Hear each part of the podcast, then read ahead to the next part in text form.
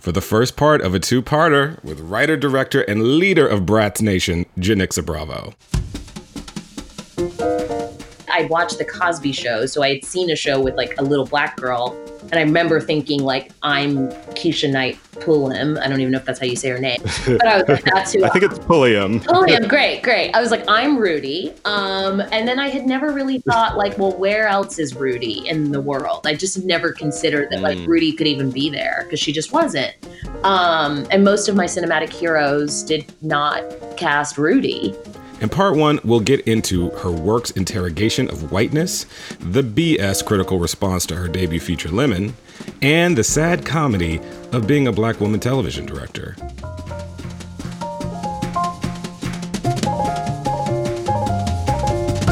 So, welcome back, Culture Machines, to another episode of Don't At Me. I'm your host, Justin Simien.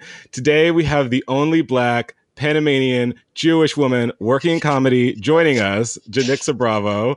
Janicza made a name for herself directing several award winning, quote unquote, stressful comedy short films, such as Gregory Go Boom, starring Michael Cera, and directing on television shows like Atlanta and Dear White People. She wrote and directed her first feature film, Lemon, starring Brett Gelman, which was released in 2017. Now, next on the docket is her highly, highly anticipated, long awaited second film, Zola. The film premiered at this year's Sundance and is a wild tale of two women who take the Florida road trip from hell and is based entirely on a Twitter thread. So, welcome, Janicza. Thanks for having me. I am so, so excited to get into it with you. Yes, I I am too. I I just um I I rewatched Lemon ahead of our conversation just to sort of refresh myself and um oh I just I I I just think you're so brave and so bold and you just seem to not give any fucks and I just I really admire you so um it's true. Oh, thank you. Oh, well, thank you. I we met at Sundance a few years ago, and you were there with Dear White People. What it, what it- what year is that? 2016 Oh, that- or that's- 17? That's 14, honey. That's 2014. Is Yeah. it really? Yeah, we're old. We're I've been recently informed that we're old and I don't like it.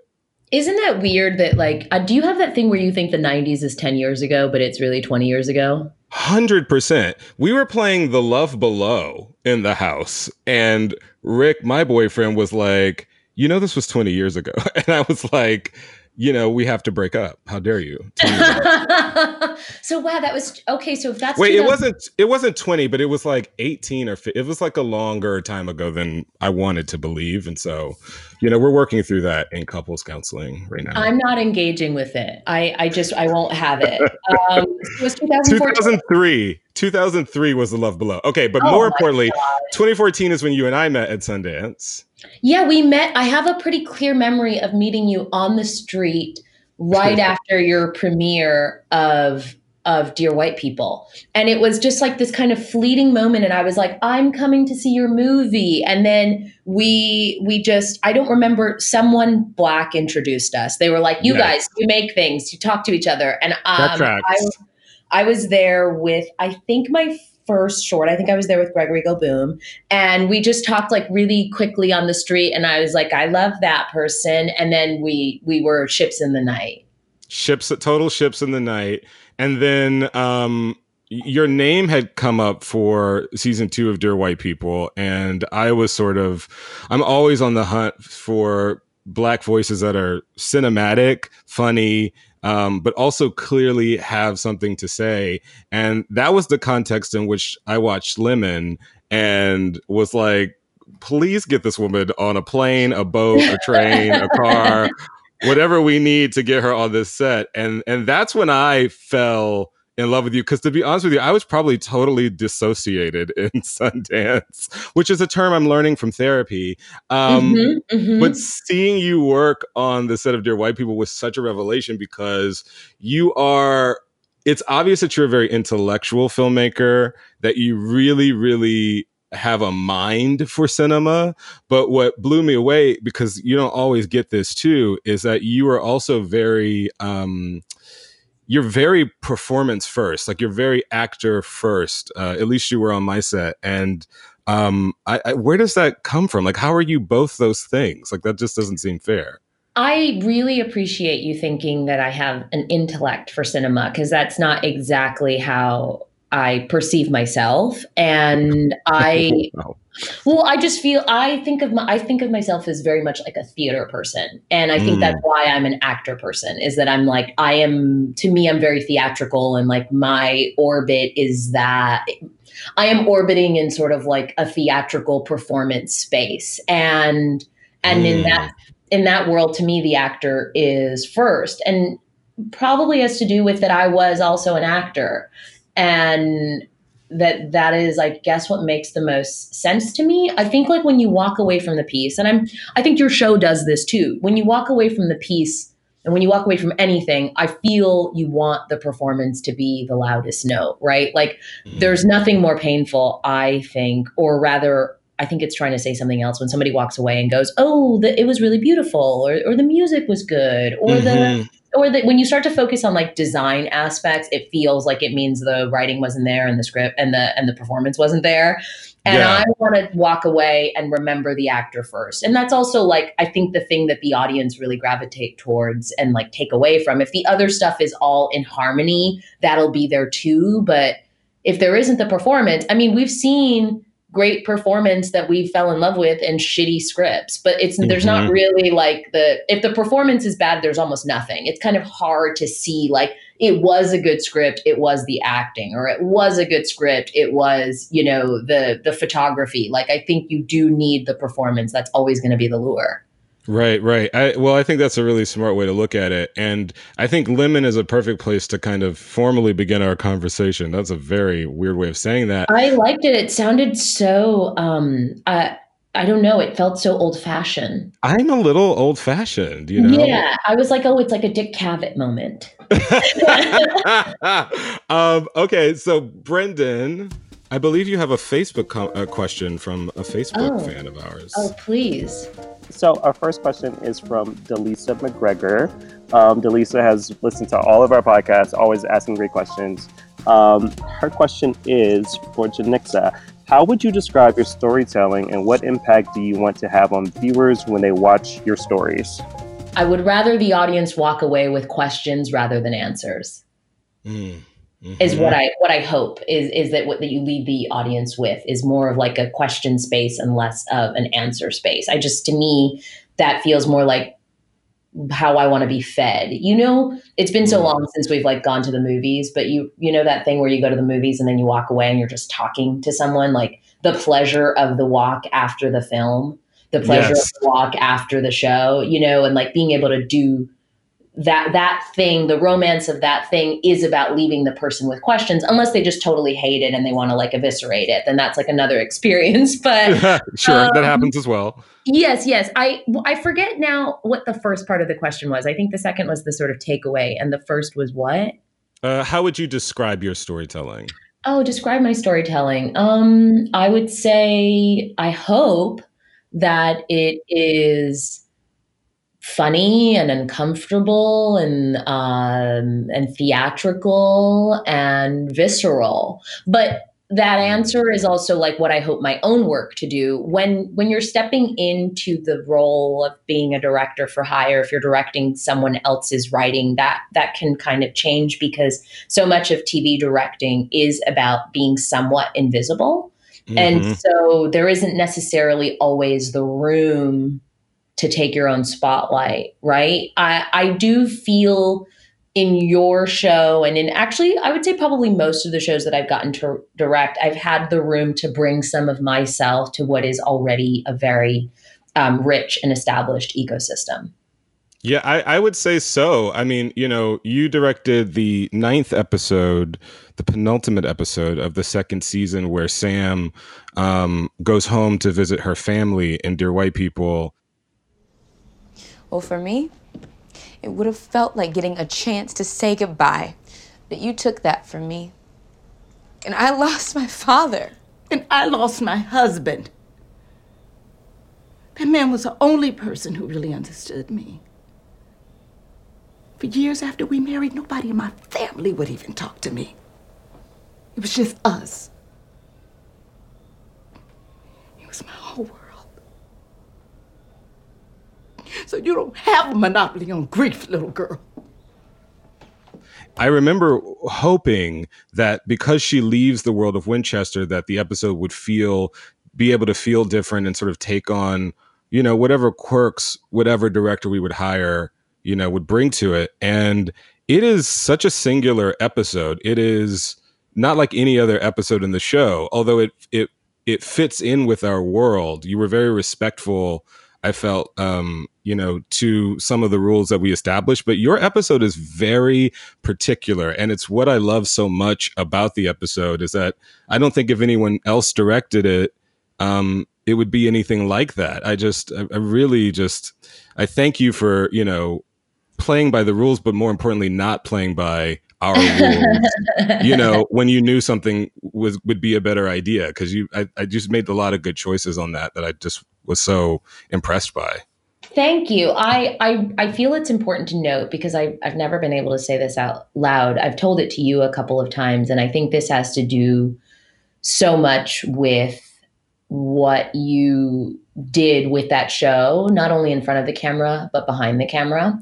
And I told you, I tech, I think I emailed you this or text you this like a couple of weeks ago, and I know I said it to you before, but it, it was so important to me to state again that your show is the only show I have ever worked on where the first day I got to work, people knew that I was the director. And I That's right. never, I'd never experienced that before that moment. This was, I think it's my third time directing TV is when I worked on your show. And since then I have done you know, like a handful more shows. But my first day is always kind of like a comedy, right? Like I think I told you there was a show where I got there and they pointed at the packages and I was like, I'm actually directing. Uh, there's like another day where I get there and they're like, oh, lunch is like, you know, it's like, are people asking me where the bathroom is or where food right. is? Like I always end up like be whatever my package is, my package says some like sort of like beta subservient role and like I'm here to be in service. Mm-hmm, um, mm-hmm. And the first day I remember pulling up in my car and the, it started with the valet or the security guard being like, Are you here to direct the next episode? And I was like, Huh? and then I like parked my car and I was like, the guard, you know, and then, which by the way, the guard is always my first entryway to aggression, like some kind of aggression. Absolutely. It's like, Absolutely. you're obviously some kind of field person. What are you doing here? um, and so when, and then, and I remember parking the car and walking in to this like really large space where I had no idea where I was supposed to go. And, and maybe an intern, you know, someone with a clipboard being like, are you, are you directing the next episode? And I just thought you had created a world where someone who looks like me could be the director. And that I had never experienced that. And I just think it's worth noting because I really applaud you for for the thing that you made. Well, I, I appreciate that, but to be honest with you, it, it's like to me it was like no duh. It's like this is a show about a lot of things, but it was very clear from the movie that the audience that was showing up was responding to the black female characters and perspectives, and I had no business doing a show like that by myself uh, without having black women at every stage of the process. So it, it helps me out a lot that you picked up the phone and said yes it came and and worked with us. So um i thank you for that but i and I, the thing i love about what you just said is that you never you don't suffer fools quietly you sort of you do do what you have to do to get through the moment but then you have no qualms about talking about them and i have to say when i was watching lemon for the second time i got really angry because the first time i watched it i didn't really watch it in the context of whatever cultural conversation was happening around it because we were doing the show. I was like, I just was caught up. And I have to say, I really feel like film commentators let this piece down. I feel like it really deserved a much bigger spotlight in our conversations about cinema, but also about all the issues that you were bringing up. I thought it was really, really brave. And I just wonder, like, do you know that? Like, are you because you should know that. Like, uh, yeah, you know, it was very painful. You know, I'll just say it f- flat out. Uh, the movie was not received very warmly. That said, there were people who were very generous to me also, uh, who did get it. You know, um, Mark Olsen from the LA Times is like a guardian angel to the film. He wrote about it three times and like really championed it. Uh, you know, the New York Times said I was anti-Semitic. Um, the mm-hmm, New Yorker, mm-hmm. you know, like a dream of being in the New Yorker, and I think they were like, "This is terrible." Um, and Variety like ripped it to shreds. Like people were really, really aggressive and super violent about it, and it hurt. It totally hurt, and I think that that. But I'm I'm also grateful that I had that, like that I kind of got like punched around a little bit. I mean. Mm in a lot of ways though the movie did the movie also did do a lot for me like while it did not work for the critics who are every critic that hated it was a white guy um, most critics are you know straight white men uh, i didn't have enough of a voice at that point to be like let's invite like women and black people to write about the movie i didn't even know i had to ask for that i think i thought that mm. that just was something that happened um, but Lemon were, was my training wheels. Like releasing Lemon, making Lemon were my training wheels so that when I got to Zola, I was like, this is what I need and it has to be that way. And I'm not asking permission, I'm stating it. Mm-hmm. Um, so I'm also really grateful that I got a little like manhandled by that experience, if it makes sense. And it brought me Zola. It did. Like, while it may not have worked for, you know, a bevy of critics, it worked enough for A24 that they thought I should make it. And that's the best prize was that like mm-hmm. it did bring me to my second movie. Like whatever it is, it did that. And I think enough people understood it, but it was really sad making. I mean, it is um I don't look like that movie, as you know. You've seen it. Mm-hmm, it, it mm-hmm, it's a mm-hmm. movie filled with many white characters. And I, when I talk I have said this about my work before that my work is about it is about whiteness actually. My work is in conversation with whiteness. I am interested in like anthropologically discussing whiteness. White in the world is the invisible. And for me and for you, you know, being black people, being going in and out of many white spaces, we know that white is not invisible. In fact, white is very visible to us. And so I really wanted to take what was to me this sort of like unspoken genre of like straight guy comedy you know i live at home or i don't live at home but i live in a space that's like how did i afford to live here? I sort of have a job. I have a very supportive family. I have an incredible partner who i'm not respectful of who i don't care for. And like that everything works out for there's like this whole genre of movies that does this thing. Tracy what am i going to say? That i'm bad I didn't know you had this in you.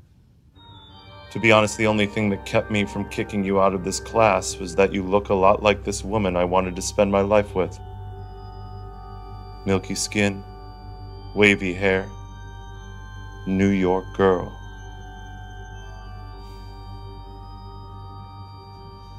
Absolutely astounding. This is the type of work none of you have come close to they're devoid of of rich female characters devoid of people that look like you and me. We don't even get to be background in these movies.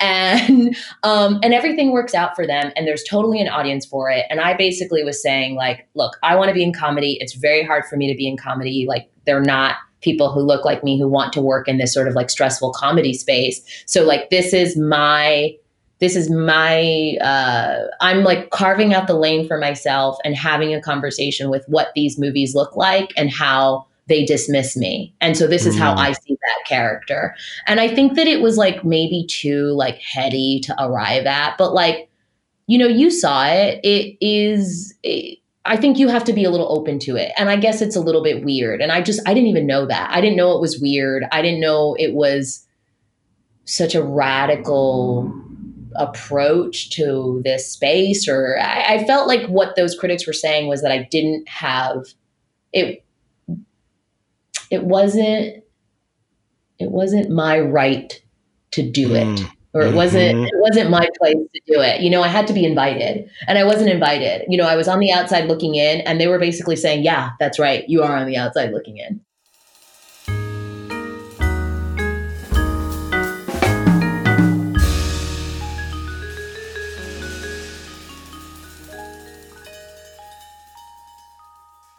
Well, one thing I, I wanted to say is that I I think that the film is incredibly bold and interesting and really astutely and assuredly made.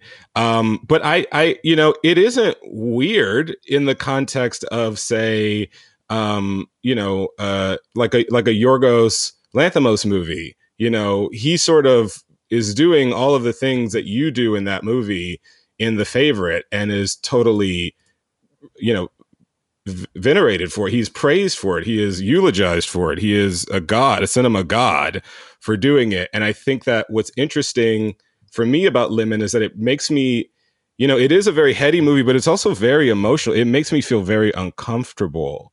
But I wonder if people just react to being made to feel uncomfortable depending on who's who's making them feel uncomfortable. I think so. I mean, there was a, I had never heard this term really before, but people had referred to it as cringe comedy.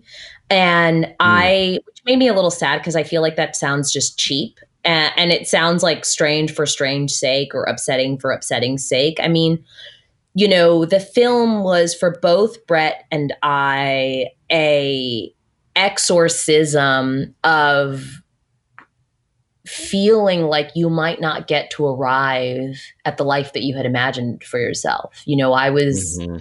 in my early 30s and he was in his late 30s and we were like what's happening?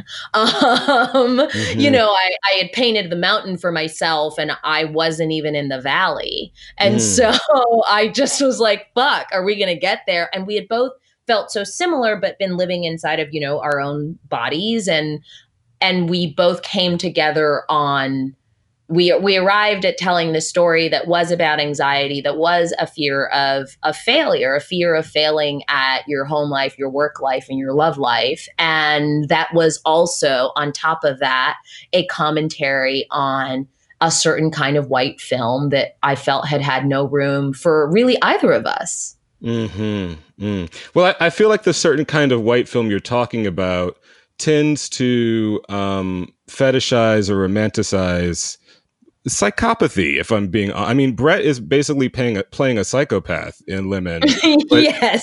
but it is but it's fine because he's a white man and so he's sort of even though he is so obviously a hot mess to anybody watching the movie nobody in the film in, including nia long sort of seemed to be able to suss it out right away. And and that's what i thought you were so brilliantly saying. I, I think I, I put this on my Instagram post that you shade in the language of cinema like when women are talking and you just cut away to another scene like you, you you're using like cinema to sh- to throw shade and maybe people couldn't take it cuz if you love lemon you have to recognize that a lot of other movies that you loved are actually trash yes exactly or or that those other movies are you know kind of accept them as they are right and i yeah they're I operating in a way that you should be aware of that maybe you're not Absolutely, because there is, it's privilege. It's just privilege. You know, Brett's character to a you or a me in life might immediately come off as like someone that's unhinged and un- unwell but mm-hmm. you know especially what uh, eight years ago seven years ago whenever that movie is made like can you imagine saying that you thought a white person felt unsafe Right. And, no one even wants to have that. We barely want to have that conversation now about unsafe Correct. white people. And that's basically what it is. It's like he is unsafe, but he is white, and white equals safe. So how do you talk? How do you like engage with a person that's like that? Yeah, and and you just see these people regularly engaging with this person, and against every fiber of evidence or logic, trying to see the best in him. I just, I just think it's so genius, and I, um, well, I don't he's know. afforded I, the benefit of the doubt, like that. Yeah, that flesh affords you a benefit of doubt that you know and it was a and it, and it was frankly yeah. a benefit of the doubt that your movie did not receive.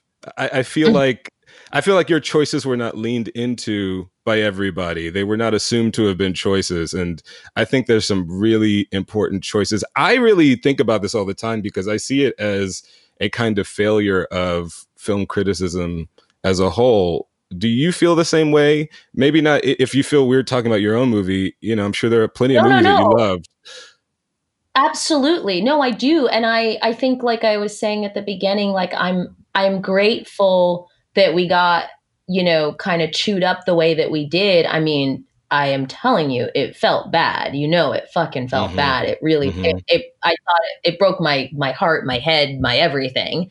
Uh, Mm. But it prepared me for my next movie, and I was able to, you know, going knowing that we were going to go to Sundance, I was able to like say we needed to have black people writing about the movie. We needed women to write about the movie. This is a movie about two women, and it is in the world of sex work and the protagonist is black and the movie is literally about a woman like reclaiming her agency if a black person doesn't write about this movie we have failed hmm Yeah, I, I would and agree.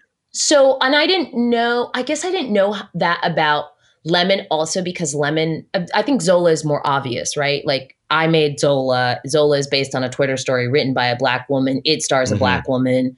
And that asking for that is like duh. But i didn't know that i guess i still needed to kind of look at lemon in that way right? Like i was Mm. working with all these comedy performers and a lot of them a lot of the movie is it is centered on whiteness and and white actors and and i i think i thought that people i just thought they were going to get it. I think i thought that like the the people who write about movies are smart enough and they'll know what i'm trying to say and that it's also not it is not an evisceration. Like it, it's actually it was it was this is my thesis you know? It is i am Mhm. i am this is a thought that i'm having and it's not meant to be like a hammer a, a nail in the coffin of a kind of genre. I'm not spitting in the face of you know all of these artists that have made full careers on this. I was just saying i have not been afforded the space to work in in a world that i think i belong.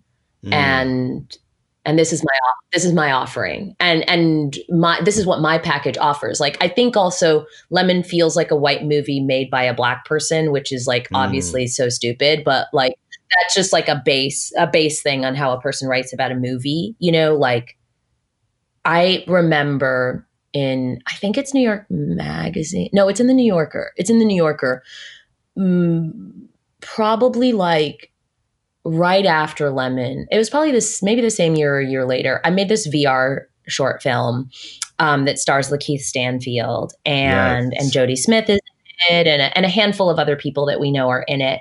And um, the writer of the article who was writing about it wrote that I was black and that I had made white movies. Mm. And I was really a- angry about that because, but it was, I knew that that's how people thought it, but I just hadn't seen it written that way. And it was just so insulting to me. And like his point being, like, finally, I was now like making something that looked like me. And I guess that was where I belonged or some dumb shit Mm. like that. But it made me wow. so angry because these are the people who are writing about work, you know, and they do decide where we belong or where we don't belong. And I think that the reception of Lemon was so much about where I did or didn't belong. And that's not to say like everyone needed to love it and tell me I was incredible, but I, I thought it was going to be I just thought people would understand it. And and they mostly didn't, but the right people did.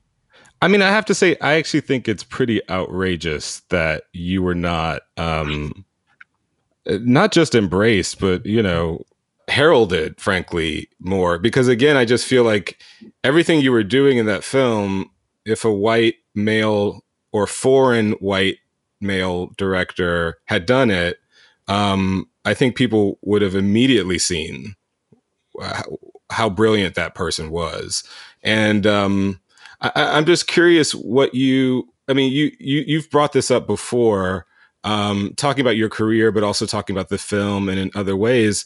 Um, you know, sort of not getting what you deserve, like not you know um, having to work a little bit harder. Like I know you've talked about having to be in the shorts phase of your career longer than like your white counterparts. Um, will you talk to me a little bit about that? Yeah, absolutely. I mean, I think that and maybe there is um I'm trying to think of like what the right wording for this. I think that there is a degree of resilience that we've inherited. I say we, I'm lumping you into like me, even though we're not the same. But um, there is, a, uh, but I, but I'm certain that you have it too. There's just like a, there's a degree of resilience that you just came with. I, I had nothing to do with it. It was just already there. Like it was in, it's in the DNA, right? And um, the idea of I don't know what of our version of like the to to quote the you know Malcolm McDowell sort of ten thousand hours. I, I don't know that ten thousand hours works for for it didn't work for me anyways. I think my ten thousand hours was like 20, 25,000 100 yes. hours. You know, it was like 25 million hours. yeah, just like like double it, triple it, quadruple it, and then that's how many hours it was. Five hundred twenty-five thousand. triple tri- and then and then times two and then that's what it was um and i i think that you get uh, you get kind of used to it or accustomed to it right i don't it it hurt but i got it i mean this also happened actually like it took me a really long time to get a first episode of television and mm. and my manager was like instrumental in, in me arriving at my first episode of tv but it took a really long time for me to get it and i would go to these meetings you know, pitch myself and someone would go, you know, but you just haven't done television, so I'm not sure. And at this point I was like, yeah, but I've done eight shorts. So obviously I can tell a story in under 20 like just shy of 25 minutes you know whatever whatever the i think tv is what 22 minutes with commercials so i was like oh my last short was 21 minutes like i'm close i can do it mm-hmm, um mm-hmm. and and it just kept being like you you haven't done an episode of tv yet so sorry and yet i could cite all of these guys who had like not made features, who had made television shows or who had made um, you know one short and then suddenly were directing TV. And then I get my first episode of TV, which was amazing. And then so I go out on those same generals again, and all of those people then said, "You've only done one episode of TV." Ah, yes, they love to do that. and I was like, wait, what? Like, I couldn't believe, oh shit, I've only done one. Okay, that's now. I didn't know it was going to like somehow change on me. Like, it was, I finally got to the one, and then it was, oh, I've only done one. And then I got to two. And then still some people that I met with were like, yeah, but you've only done two. And oh those all are just, they were never going to, you know, they were, they, it was going to take a lot to convince them that I could. Um, yeah and I don't know that that's exactly answered your question, but I, I think that when I'm working on TV, sometimes I have found that I every day is a reset for me. Mm. And what I mean is is that my my last day isn't proof of confidence. my last day isn't proof of like she does her homework, uh, she knows everyone's names. She knows what the things are called, and she's really solid. Like every day is a new. It's like the last day didn't happen. I don't get to bring the day before with me as like a. And now I'm five steps ahead. I am mm-hmm. always starting all over, and I don't know. Perhaps that will change, but I have found that like almost in all TV shows, there's some version of a reset for me. It was even the same on my feature, and this isn't with. It's not with everybody, you know, but it's with certain people that are invited into the process or whose processes you're invited to that they're just always going to be a little condescending because they look at you and they think you don't belong and and the unfortunate thing is is that ha- there aren't enough people who look like you and me who people can just name and cite for like oh what you know what if you say what does a director look like they're going to list probably you know like 10 white guys before even a woman is mentioned so mm-hmm. i think that that is like a part of the where the wiring is off.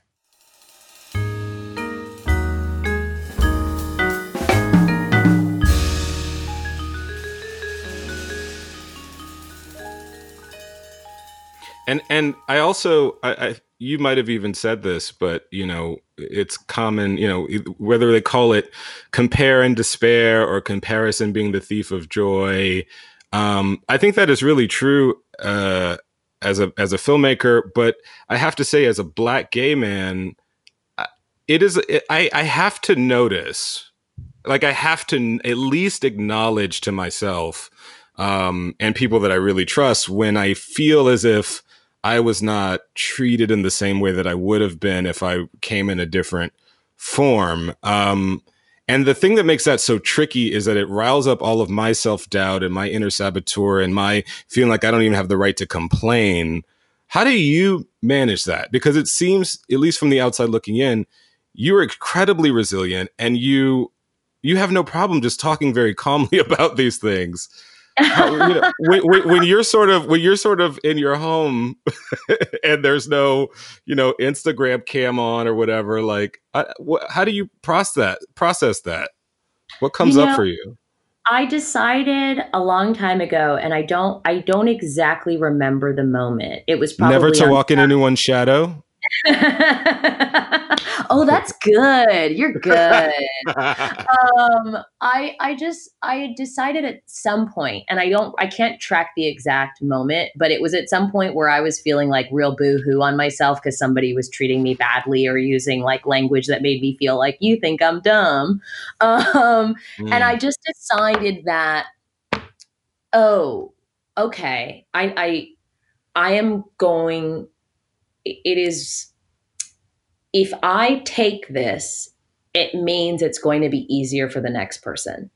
And so like mm. I I the path that I am on is such that for every person that I interact with that has never worked with somebody like me that can't believe I know the words that I ha- know and like can't believe I have the film references that I have like I mean it's so goofy, you know, to be on projects and be like, "Oh, I'm thinking a little bit, you know in um to the films that I'll cite when I'm working. I can tell people being like, "You've seen that?" Um, like they'll give me a face like that, and I just think like all it means is that the next guy or girl that comes along that looks like me, I believe it's going to be a little bit. I hope, at least I hope, it'll be a little bit easier for them because I got the brunt of it. Does that make sense?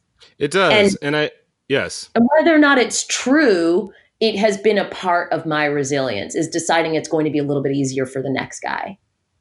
How do you know that you've done it? Because, you know, the thing that I've been dealing with just on a personal level is like, okay, yeah, critics are trash. Most of the reviews that I read, whether positive or negative, it's very obvious to me that this reviewer has no idea what what the words that they're using mean uh, when they say things like juxtaposition and you know when they talk they use cinema terms but they don't this is just an opinion piece that they're just adding jargon into um, like I, I know that that's not a good place to look to know whether or not I've achieved something. Um, but you know, I've been gutted by a, a number of bad reviews throughout my my life and times. You read and them. I do, and I and I, I ask what, what I'm asking is like because I didn't know any better, and um, I'm working on like a system of like self I did that. I achieved something here. But how do you know that you've done it? Like how do how do you know I'm satisfied with this work? I'm I'm ready to put it out in the world and if people don't get it, fuck them. Hmm, that's really good. I I don't know that I have an answer for what exactly that feels like except that it just is. And uh maybe it's asking the question or answering the question of like who is the work for? And mm. and I say that to mean I think someone asked me this before and I like really tripped up on it because I was like trying to think of like what's like the sexiest answer I can give and was like and it just like didn't sound good. And the reality was the answer is like it's for me. I need it. Mm, I yeah. I the work is for me. I'm basically you're making something that young Justin wants to see, right? Like I am reminded, as I'm sure you are, of like why I'm here and why I want to be in this, and also just like because I'm supposed to be. And what are those seminal pieces that I saw that told me I even had a I had a place here or that I could or that like I want to do that thing. And so Zola for instance being the last thing that I worked on that was my own was like every inch of that was what I wanted, what I wanted to see. I was like, I want to see this. This is what's going to excite me. Like, I'm just thinking of myself sitting in the theater now, but even as a young person, I think mostly I'm looking at my like 18, 19 year old self that is like, you know, not myopic, totally rosy, very open, blue skies. And what's the thing that I want to make for her? Mm and I, I think that that's kind of what drives me is that like I want another girl who looks like me and a guy that looks like you to watch the thing and go, oh, there's space for me here. Right, right. Because well, I, I think people younger than us uh, did something that I never did, which is I never looked at work and went, "Oh, I'm not in it." Like, I, or at least I shouldn't say that you did that. I had just never I don't think until someone said something like, I didn't see myself in it. And I just had never even like thought like that. I never thought like I didn't see myself in it. I never thought like, oh, that's an, I just didn't even know I had, because it's what I under, what I understood or what I saw. So I had never considered like, oh, this is what it looked like when I'm there. I mean, I'd watched the Cosby show. So I had seen a show with like a little black girl. And I remember thinking like, I'm Keshia Knight Pulliam. I don't even know if that's how you say her name. But I, was I think it's Pulliam. Pulliam, great, great. I was like, I'm Rudy. Um, and then I had never really thought like, well, where else is Rudy in the world? I just never mm. considered that like Rudy could even be there because she just wasn't. Um, and most of my cinematic heroes did not cast Rudy. Um, mm-hmm. and it wasn't. Yeah, I guess I just and I also maybe because I just wanted to be behind the camera anyways, I hadn't even really considered it that that was an option. And i and i have a clear sense of like i do remember when i went oh my god when my world opened up and i went holy shit all of my heroes don't even know i exist. And i um and it was like going to see this like sci-fi movie you know like 10 years ago. I should just say what it is. I went and saw her. And i i saw her i think I think it's in the same year or the same weekend. I think it's like all in the same calendar year of seeing her and Frances Ha and like mm. these movies that were made by filmmakers that I really respected that when I walked out of them, I was like, oh, I'm not there. Mm. And I remember being with Brett, and Brett said this awesome thing to me, which was that Richard Pryor had had this joke about Logan's hero which I've never seen Logan's Hero, but it's a movie that takes place in the future. And and the joke goes something like, "No, I'm not going to see Logan's Hero because there aren't any black people in the future." And so and and I and like looking at her, I was like, I well, I kind of made it to the future. I was breakdancing in the corner, and then I was like corner. kind of in the background of that office. So like, I guess some of us made it there. Um, and you know, in Frances Ha, you know, well, I didn't even make it to waiter status, but that's okay. Um, and then I just found myself incredibly depressed that so many of like my contemporaries or the people that I had looked up to and admired hadn't even considered me. Mm. Well, you know, I, it shouldn't be audacious for a black woman to make a film about white people, but it was and is, and you did that. And what made you want to make white people the focus of your your work then um, as a person who was feeling unseen or, or, or un, you know underrepresented i would say I think it was totally unconscious, to be honest. Like, I just kept going back to these like demon characters. They were just sort of like, you know, white demons were who I kept writing. And perhaps it was like my own exorcism of having dealt with a lot of white demons who had uh, really tried to break and destroy me. And so it was my exorcism and calling out of their own demon spirit. Mm. Well, girl, you are the perfect. You that is the perfect segue because you know demons was literally next on my list. That wraps up the first half of my conversation with Janicza. And don't fret because we've got another episode for you diving into her upcoming film Zola, her VR porn pitch, and managing demons in every shade. Be sure to tune in. Okay, here are the credits. Jason Smith, CEO of Starburns Audio producer, Jessica Gutierrez, audio engineer, Judith Cargbo, production coordinator, Chris Bowers did the theme song, Dominic German did additional music, Aaliyah Jihad and Brendan Smith produced the hell out of this show for Culture Machine. Thanks for listening.